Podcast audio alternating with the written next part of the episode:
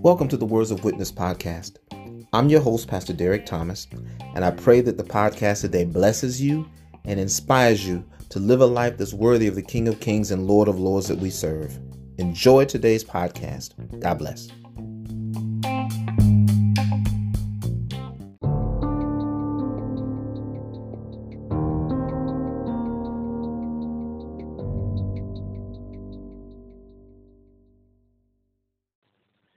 Amen. So last week we left with a question about anger. You know, how do we, you know, effectively deal with anger? You know, what are some methods that we found that work well to overcome anger and to be healthy? We had an assignment to kind of look at Genesis chapter 4 and just kind of look at different things that we might have found in there that we could share that would be beneficial to others. And there's our opportunity to share so we can help one another be better, because we talked about it last week, you know, whether it's work, whether it's relationships, whether it's people, whether it's our kids, whether it's the church, whatever it is, somebody somewhere is going to make us angry. They are. You know, and the key is not, how can I put it? Yes, the key is to do as the word says, be slow to wrath, be swift to hear, be slow to speak. Yes, absolutely. We have to take that from a realistic standpoint that there are going to be things in life that are going to make us angry. There are going to be people that make us angry. There are going to be situations that make us angry. They are. So I'm not necessarily saying, yes, I'm saying strive to not be angry as much as possible, but I'm really saying let's strive to do as the word says, be angry and sin not.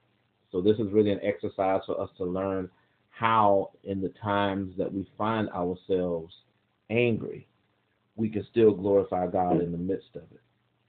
So I don't know if you had an opportunity to take a look and you know, have any ideas or any things that work for you, but if so, please feel free to share.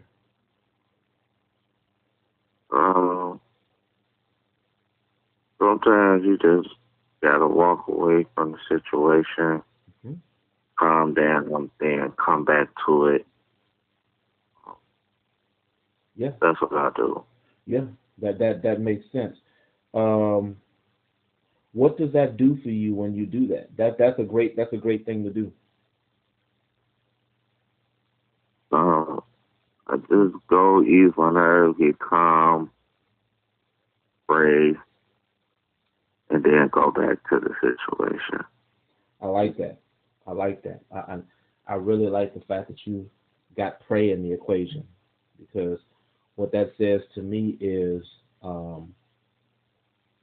in the time that you've taken away from it, you've allowed yourself to calm down and to hear from God, you know, to hear His Spirit prompting you to go pray. And that's big, because sometimes we as men can get on 100 and we can stay there and we can just not forget. You know, you've heard the saying, forgive, but don't forget. We can just not forget. And that's what the enemy banks on. Just keep playing that record over and over again to keep us angry and to keep us angry and to keep us agitated, you know. That's a really good one. That's a real good one. That's a real good one. Anything else?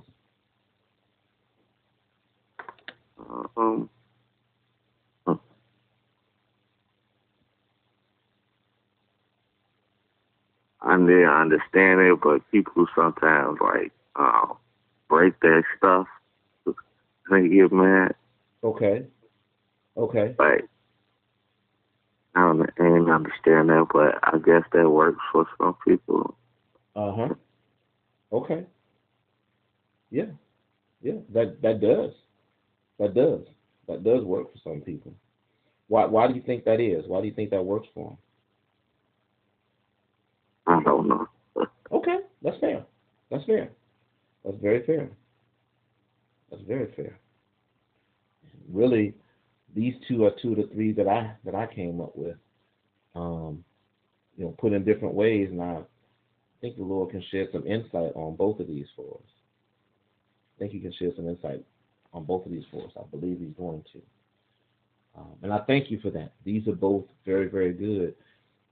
It sounds like, and there's no right or wrong answer, it sounds like you're more inclined to do the first one, the walk away dynamic and come back later, than you are the breaking stuff. I call the breaking stuff controlled expression.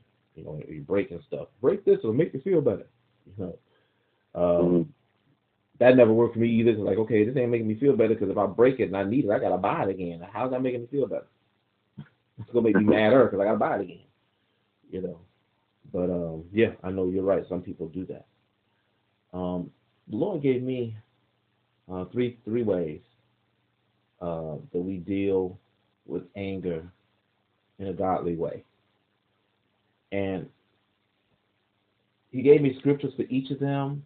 And then looking at the scriptures for each of them, because as we speak, I literally have two Bibles wide open across my desk here. I'm finding as I look at both of them that the passage that we are looking at in Genesis 4, it looks like each of these dynamics are active in the chapter. And we can look at them and begin to see the consequences of them. So the first way that I saw in this and how to deal with anger God's way is to restrain it, to restrain anger.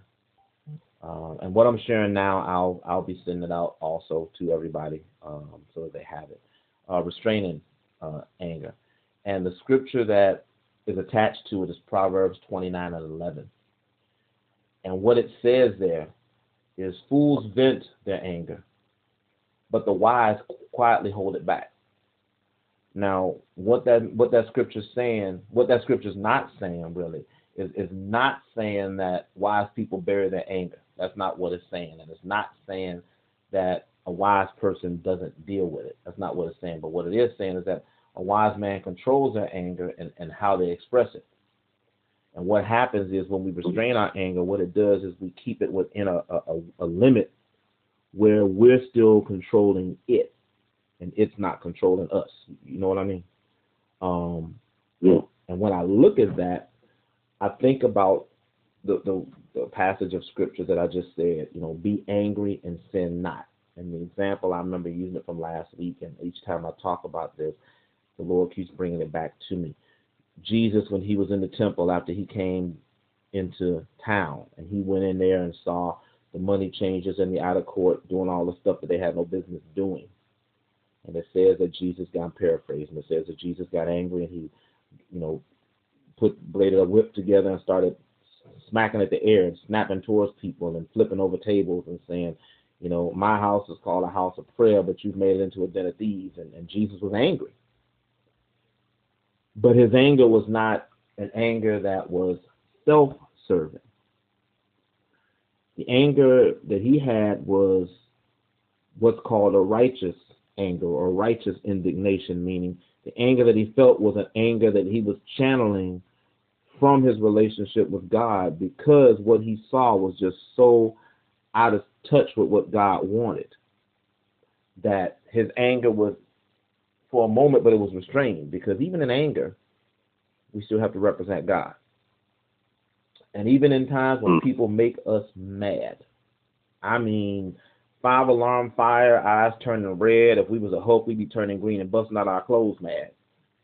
We still have to find a way to tap into God's peace that passes all understanding. And this is where, as we begin to look at the characteristics that God demonstrated here in dealing with Cain and showing how the grace that He dealt to Cain was a byproduct of the grace that He gave to Adam and Eve, it begins to help us see how we're supposed to act. And what I'm referring to is, if we go into Genesis chapter 4 and look go into chapter 4 and begin to look at verses 10 through 12. It says here, and I'm reading from, I'm not sure what verse I'm reading from, New King James. What it says here, it says, and he said, beginning with verse 10, "What have you done? The voice of your brother's blood cries out to me from the ground, so now you are cursed from the earth, which has opened its mouth to receive your brother's blood from your hand. When you till the ground, it shall no longer yield its strength to you. A fugitive and a vagabond you shall be on the earth." And Cain, going on to verse 13, "And Cain said to the Lord, my punishment is greater than I can bear. 14, surely you've driven me out this day from the face of the ground. I shall be hidden from your face. I shall be a fugitive and a vagabond on the earth, and it will happen that anyone who finds me will kill me." This is where restraint comes in, and this is God's example. Verse 15, "And the Lord said to him, therefore whoever kills Cain, vengeance shall be taken on him sevenfold. And the Lord set a mark on Cain, lest anyone finding him should kill him." Here's what I mean. Because Cain was mad with God, Cain didn't show any restraint.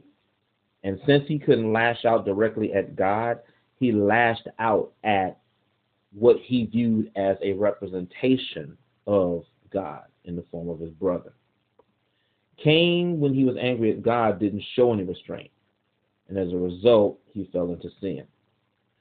God, on the other hand, when he showed anger towards Cain, Cain verbalized the reality of what was to come after God pronounced judgment.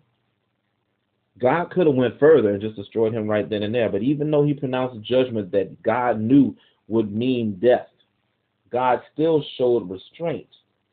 He still used wisdom. And the reason why he showed restraint and still used wisdom is that even in the midst of the greater story, there was a role for Cain. Because if you look later on in the chapter, after God showed restraint by putting that mark on him, we don't know what the mark looked like. We don't know what kind of mark it is. As I'm talking to you, I'm looking to see if I can get clarity on that. I don't see anything here concerning what the mark is or what the mark was. It says it wasn't disclosed, but it was some sort of identifiable sign that he was under divine protection, which was mercifully given to Cain. And that's something.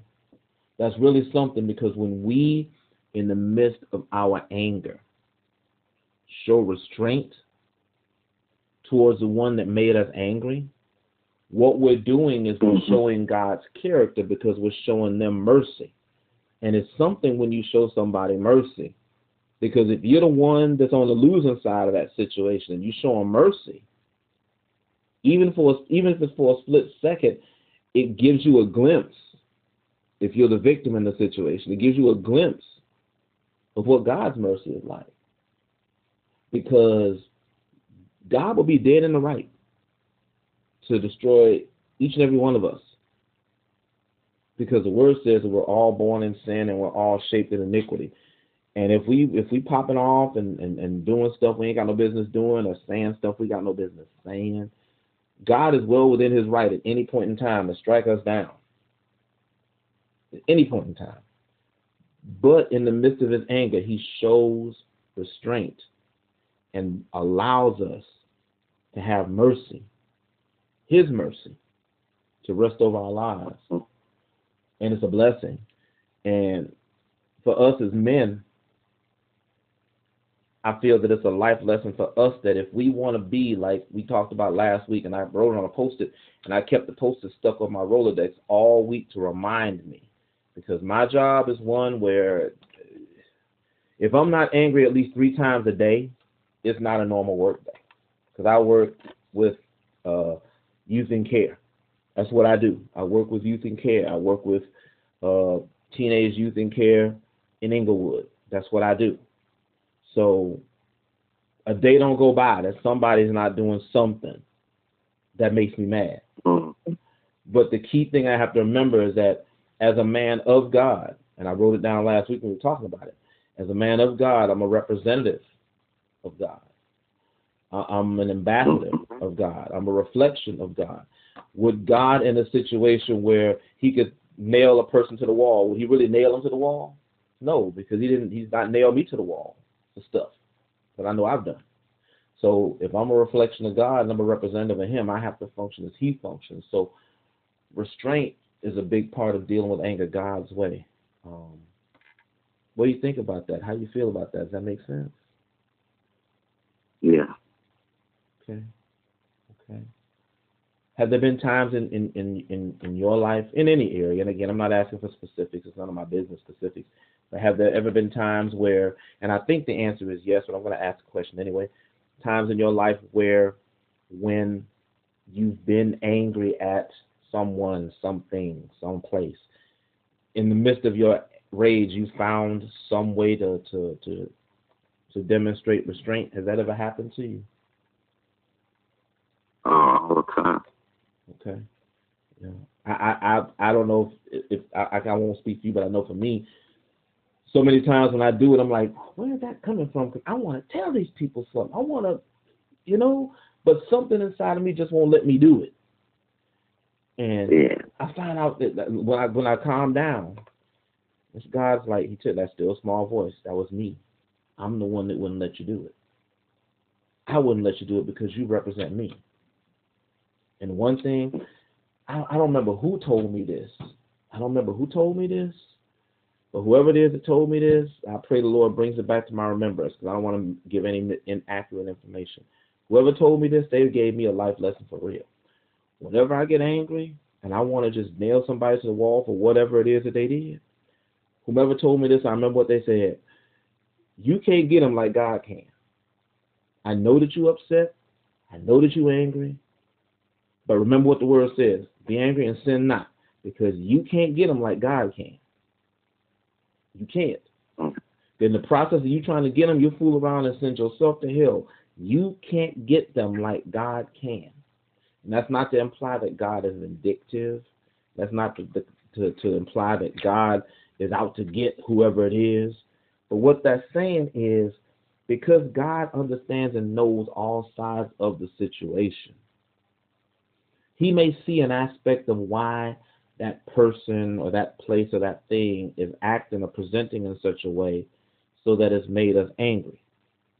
It might be somebody that says something harsh to you. And I don't know if you saw this news story on the news recently, but there was a news story on, I think it was yesterday or the day before, I don't know here it was. The guy that worked for, out of Connecticut, the guy that worked for Merrill Lynch or whatever company he worked for, that went to the smoothie place and threw the smoothie at the clerks there and stuff, and just went on like a tirade and all that stuff. I don't know if you saw that story or not. Yeah. Okay. I was mad about that because it was. I guess there was a whole bunch of stuff that didn't play on TV that was said. I guess it was racially charged and motivated and stuff. And ultimately, he wound up losing his job. And I was like, that's good. He should have lost his job. No, that wasn't right. This, that, and the other. And Lord had to check me on that. He's like, who are you to judge and pass judgment on this man without knowing the whole story? And in that moment, I was like, well, God, what do you mean not knowing the whole story? I'm not arguing with you, God, but I'm saying, is there something that I'm missing? Because I'm looking at the video. I'm seeing that this man was in there yelling. I'm hearing this man ask who's in charge. I see the people walking away, and I see him cock back and throw the drink and hit. I'm assuming that was the manager with it. I see this. And, yeah, I think that was the right outcome, Lord. I do. My intent is not to argue with it, but I do. What I found out later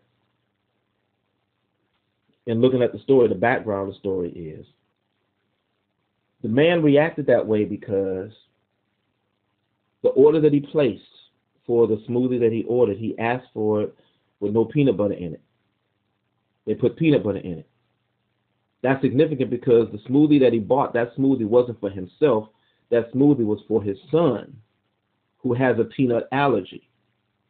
So when his son drank the smoothie and the peanut butter was in it, unbeknownst to the man who told him to put peanut butter in it, it made his son sick, and his son was in the hospital because of the peanut allergy.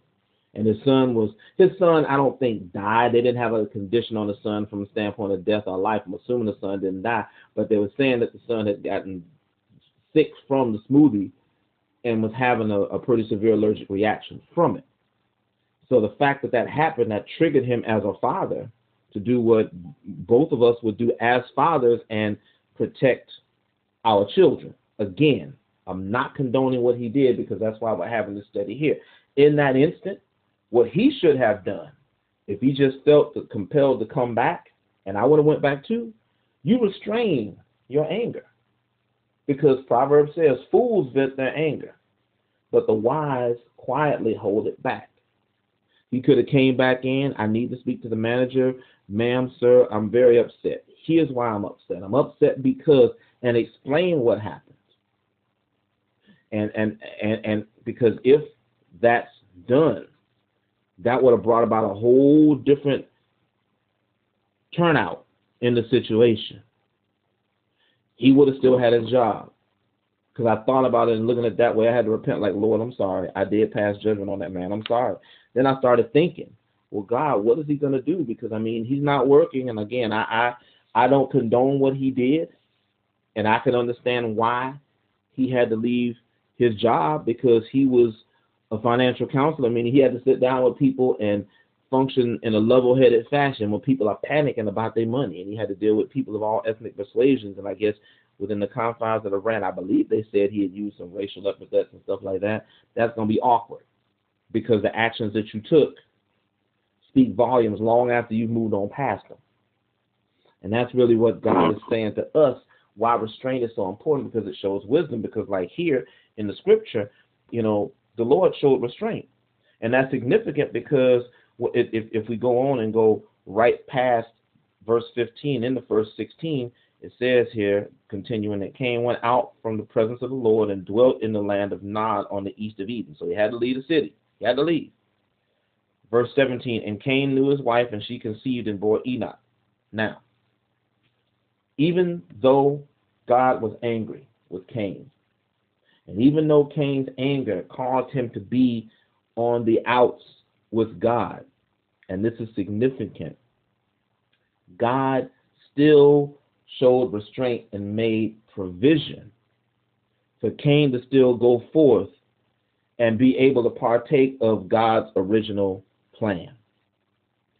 God said from the outset that he wanted Adam and Eve to be fruitful and multiply. I mean, I want more of y'all. I want more of y'all because I love you. But God didn't see this happening.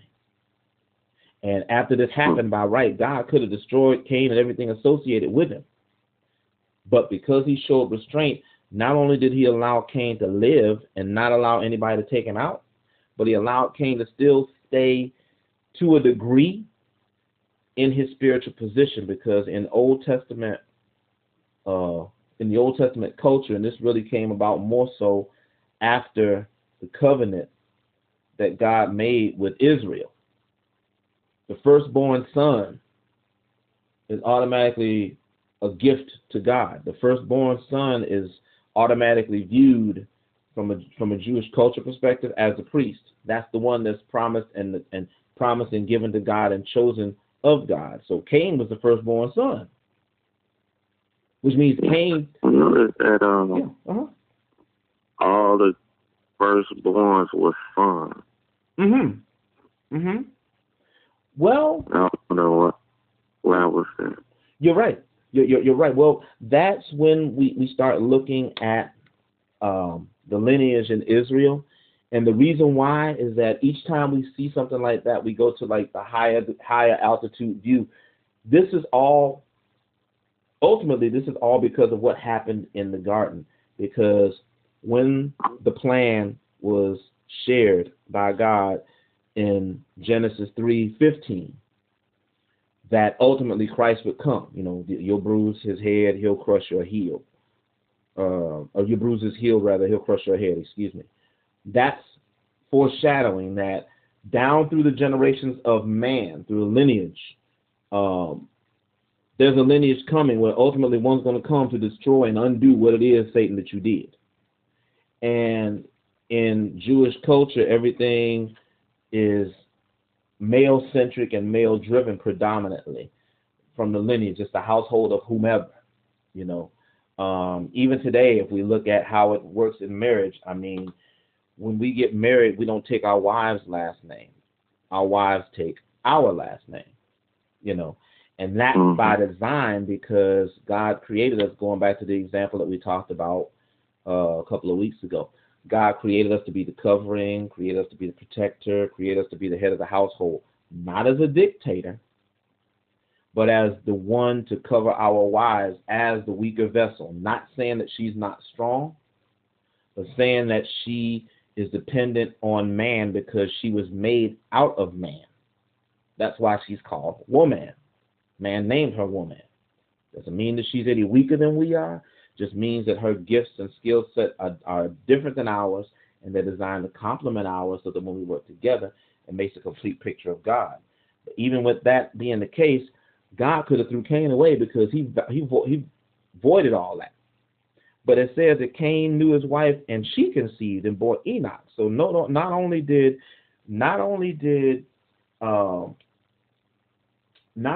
he allow Cain to live by showing restraint, but he allowed Cain to still partake in a form of the original promise of being fruitful and multiplying. No, you're not dressing and keeping the garden, because you lost that right when you sinned. It was lost when your parents sinned, but then it was doubly lost when you sinned.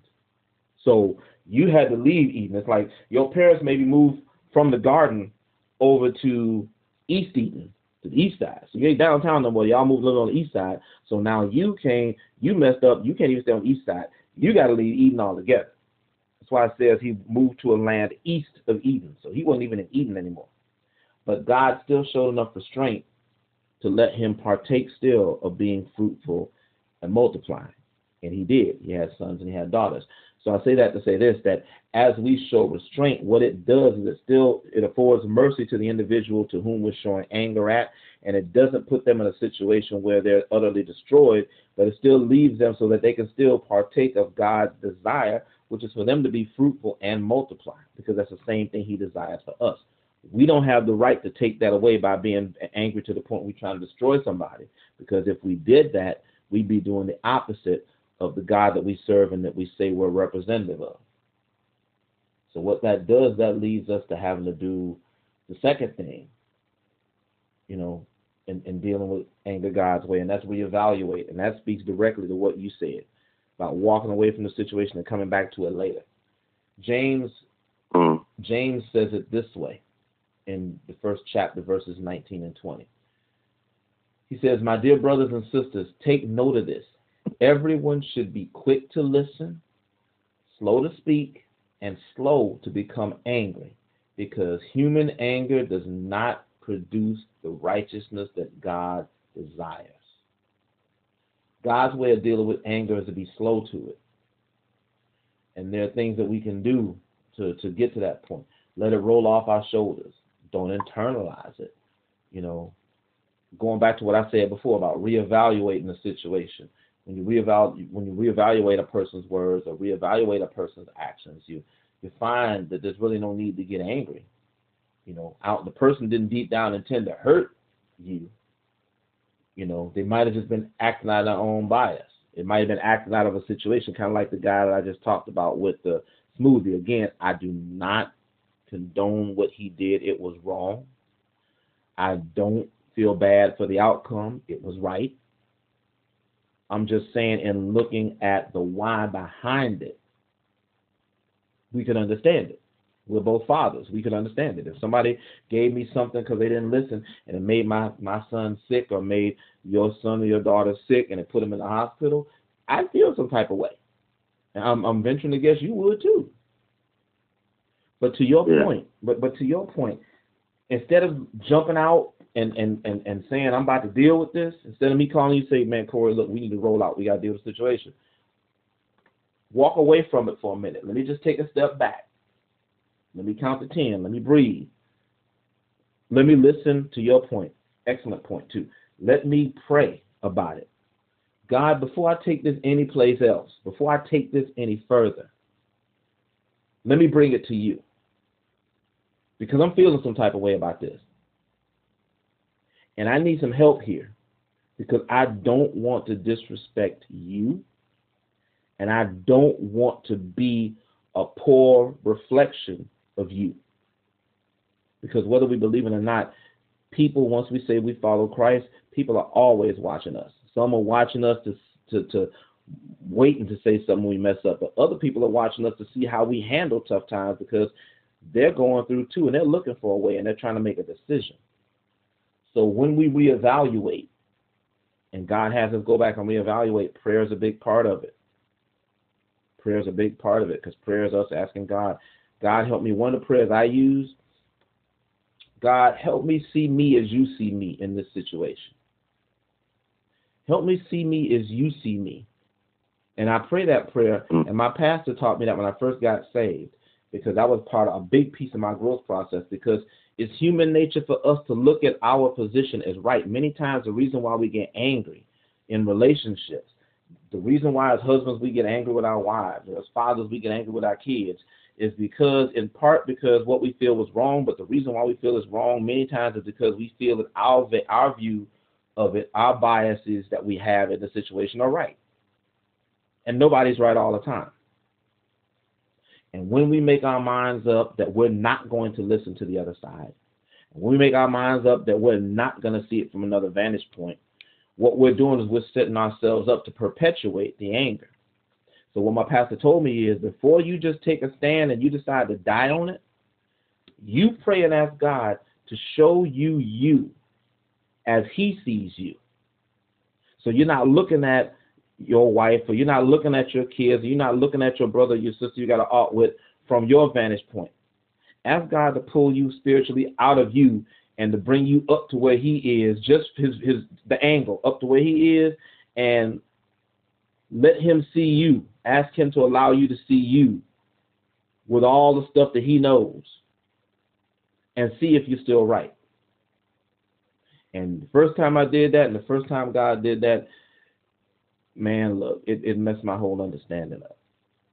It messed my whole understanding up, because what it helped me see is that what my grandmother said to me one time was true. And I didn't realize how true it was. She said to me one time, I had a bad habit of pointing at people when they had done something, when I'm fussing at them. You need to stop doing this, and you need to stop doing that. And mid-rant, she said to me one time, you need to stop doing that, because one thing you need to stop doing that, because every time you point the finger of blame at somebody, you got four fingers pointing back at you. And I didn't get what she was saying. But then when I looked at my hand one day, I noticed the index finger that was pointing the other person, the middle finger, ring finger, pinky finger, and thumb are all pointing back at me. When I got saved and started studying the word says, examine yourself daily. When I started really reevaluating and really looking at the situation and looking at the person I'm angry with and started asking why, I started incorporating that prayer. Lord, show me in this situation. Show me as you see me, because right now I'm upset. I'm upset, but God, I don't want to be a bad representation of you. I don't want to be a bad reflection of you. So God, whatever's in me that's not of you, once you show me myself as you see me, please remove it. Please remove it.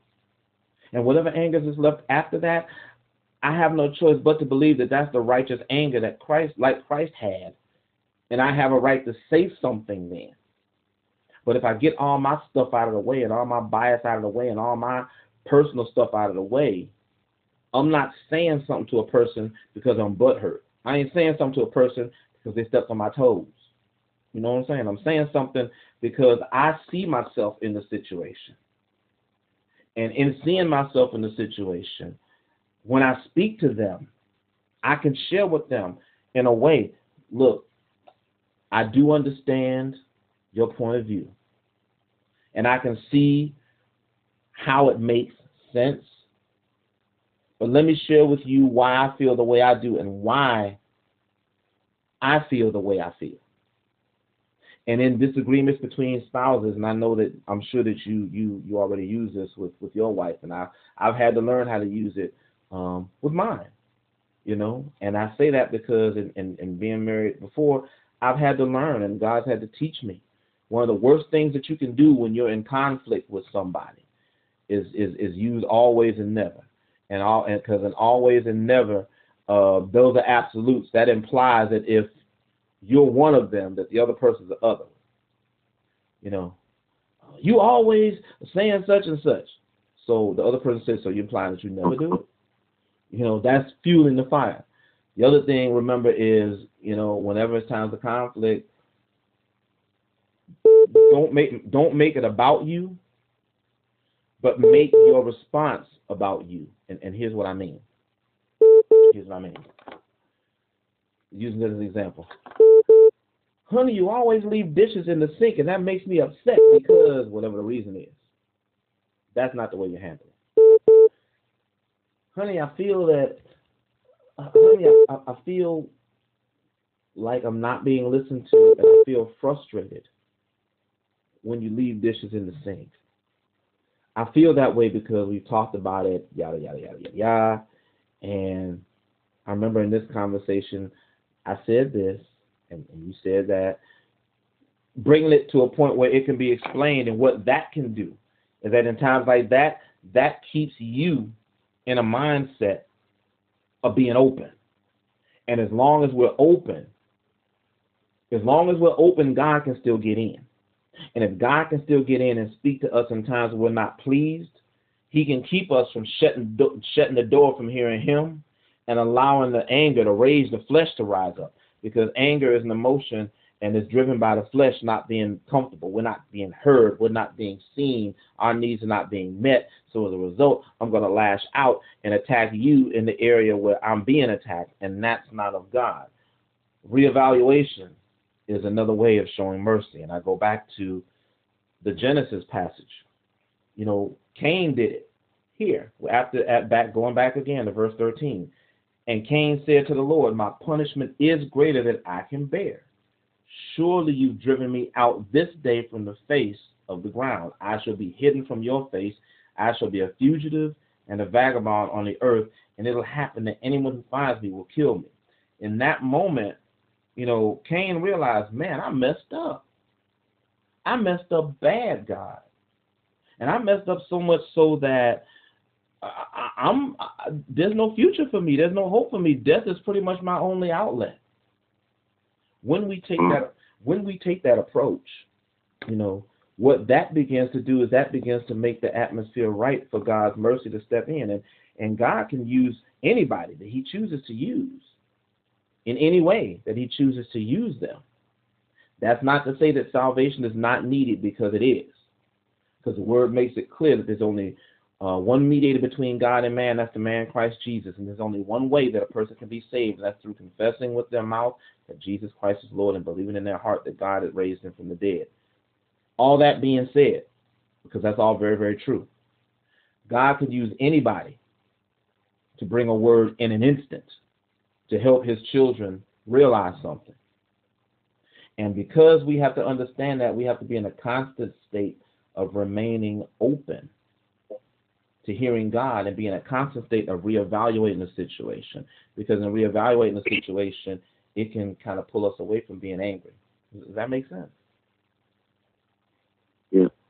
So yeah. Any thoughts on any of that?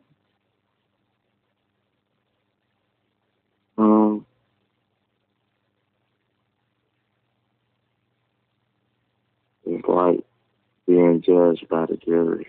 Yes. And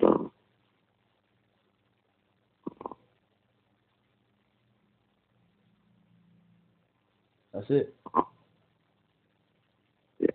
That's it. The nation got it right when they said that it needs to be not just a jury, the way it's actually read, and you're right, it's a jury of your peers. And the founding fathers did that for a reason, because where they left, it was a monarchy. I'm the king, I'm the queen. If I don't like you, what I say goes. But here in America, Everybody's got a fair shot, innocent until proven guilty, because there's going to be a whole bunch of people just like you that have the same feelings you have, that have the same struggles that you have, that have the same everything. They're going to make the decision, which means you get a much fairer shot because these are people that understand where you are. And that's the beauty of God, because that's how he can move and that's how he can work in us. And that's why he wants to keep us in a constant state of reevaluation, a constant state of being quick to hear, slow to speak, and slow to wrath. Because many times what the person that we're about to get upset with is getting ready to, has said, they've not done it with the intent of purposely offending you. Sometimes, absolutely. And that's where righteous anger happens. But most of the time, no. Again, the person that threw this drink, he said some things I'm sure were probably deep-seated in his own bias, but I don't feel that his whole reason for coming back there was just to say that. I feel that his whole reason for coming back there after knowing the whole story is because he was upset. He was pissed off because his son was in the hospital sick, possibly fighting for his life. They didn't say how serious it was. Again, does not condone what he did. It just gives us different insight. That may make it easier for us to do the last thing that the Lord showed me, and that's release it. We have to release anger. That's what God does. And that goes back to him dealing with us. We come to him, we mess up, we come to him, we pray and ask for forgiveness. What if God said to us, I'm not going to forgive you this time, because do you realize you've done this 5 times in the past week? You did this last Saturday, you did this last Monday, you did this yesterday, you did it again today. And that's 4 times, and now you did it Monday, you did it Tuesday. That's 4 times, and now today is number 5. I'm not going to forgive you because you show me you have no desire to do anything different. I'm so glad God is not like that. But Colossians 3:8 says it this way. It says, but now you must also rid yourselves of all such things as these: anger, rage, malice, slander, and filthy language from your lips. So when you deal with anger God's way, you feel it, you vent it in a safe way, and you get it off you. That's this controlled expression. That's what this is. The example that I had in looking at this is like maybe complaining to an innocent third party. Talking to somebody that ain't got nothing to do with it, that don't have a bias towards you or towards the other person, just a neutral third party that you're comfortable enough, if whoever the Lord might lead you to talk about it. Journaling. Journaling is another way. That's a controlled expression. You can write your stuff in a journal. You can be as graphic as you choose to be in that journal, because as you do that, it's all for you. That's the way, because I have my degree in psychology. I know, because I'm working towards, becoming a psychologist and counseling people. That's one of the things that they say to people that are depressed, and they say that to people that have been abused. Write your feelings down. Be as graphic as possible. I'm not saying curse yourself or anybody out, but I'm saying be as graphic as possible. Write what you need to write down. Write it down. If it's something, this is used a lot with individuals that have suffered sexual abuse. If these memories are coming back to you and they're making you feel some type of way, write down in graphic detail what happened, what was put where, what happened, what was said, as the memories come to you, because that journal is a dumping ground. And what a lot of therapists say is that once you've done that, they may tell them, do that for a week, or do that for 30 days, or do that for 3 months, or do that until the journal is full. And once the journal is full, I want you to bring it. And when it's brought, we're gonna put. And the therapists don't tell the person what they're gonna do. Bring it. So when the person brings it, they put it in a big container, and they tell the person, "I set it on fire, burn it up," because if burn it up, there's not a trace of it left. So it's symbolic of the fact that it's out and it's gone. It can't come back and harm you anymore. It can't come back and affect you anymore. So the controlled expression, the breaking of things, that's transferring that energy off of you, because that negative energy is what causes us to be angry. And it's okay to feel anger, but God desires us to feel anger and express it in a way that gives him glory and still gets his point across. But being angry puts us in a position where we've internalized all that negative energy, and we need to release it.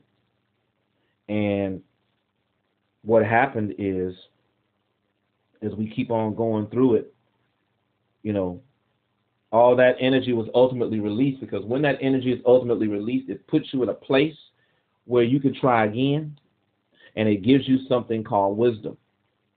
And just looking at chapter 5 as we, I'm sorry, not chapter 5, excuse me, looking at the very end of chapter 4, verses 25 and 26. Once Cain had reevaluated and gotten to the point where God showed restraint and allowed him to still partake of being fruitful and multiplying, he gave Adam and Eve another chance. Verse 25 says, and Adam knew his wife again, and she bore a son and named him Seth. For God has appointed another seed to me instead of Abel, whom Cain killed. And as for Seth, to him also a son was born, and he named him Enosh. Then men began to call on the name of the Lord. So even though all that happened, on the other side of anger is opportunity for us to be fruitful and multiply and to be a witness, because it's in those times of being on the other side of anger and dealing with it constructively that God can take those pieces and he can use them to build. And that's what he did. He gave Adam and Eve another chance. Look, I'm going to give you another son to replace Abel. We're going to try this again. I would venture to guess they made sure they raised Seth in the fear and admonition of the Lord. And Seth got it right. And he had a son named Enosh. And as they continued to multiply and be fruitful, I'm sure that Adam and Eve told their story. And in telling their story, they began to talk about the goodness of God. They began to be the first living witnesses of how good God is. And they all in that household began to praise and worship the Lord. And even Cain his own way, though he never really had, from what I've seen, direct dealings with, with his family. It's interesting.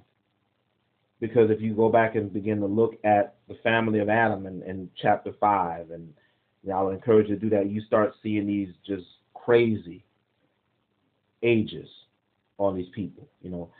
Adam lived to be 800 years old. He lived to be 930 before he died. Seth lived to be 912. You know what I mean? You start looking at these numbers, and it's something. It's something. It's really, really something. So I say that to say this, and I'm done, that God desires us to learn how to deal with anger in a godly manner, because as we deal with anger in a godly manner, we're sowing into our families. We're sowing into our marriages and our relationships. We're sowing into our communities. We're sowing into our church. We're sowing into the audience that sees our lives. And we want to sow good seed. We don't want to sow bad seed, because in sowing that good seed, that's how we see multiplication, and that's how we see God continue to move and continue to grow. Does that make sense? Yeah. Is there anything?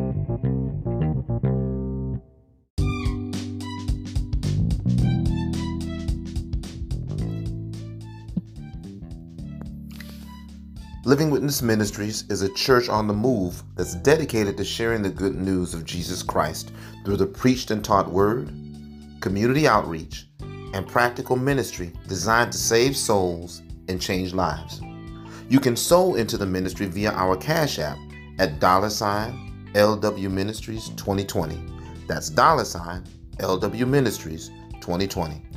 Sow your seed in the good ground of Living Witness Ministries today. And thank you for helping us reach the world with the life-giving word.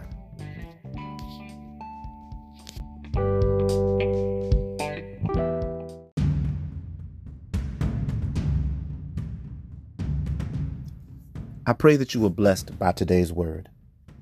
The Bible tells us that if we confess with our mouths that Jesus Christ is Lord and believe in our hearts that God raised him from the dead, that we would be saved. If you've never taken the opportunity to do either one of those things, won't you join me now in prayer? Let's pray. Lord Jesus, I come before you, a sinner. I believe that you sent your Son to die that I might live. I believe that he lived, died, rose again, ascended to heaven, and is coming back for sinners just like me. I confess my sin. I ask you into my heart, and I ask you into my life. Thank you, Lord, that by faith I am now saved. In Jesus' name, amen. If you prayed that prayer, I'd like to welcome you into the household of faith and into a loving relationship of salvation with our Lord and Savior, Jesus Christ. Please email me and let me know of your experience, or if you have any prayer requests or praise reports, please email me. The email address is livingtowitness@gmail.com. That's living, the number 2, witness@gmail.com. Until next time, this is Pastor Derek Thomas, encouraging you to live your life as a living witness.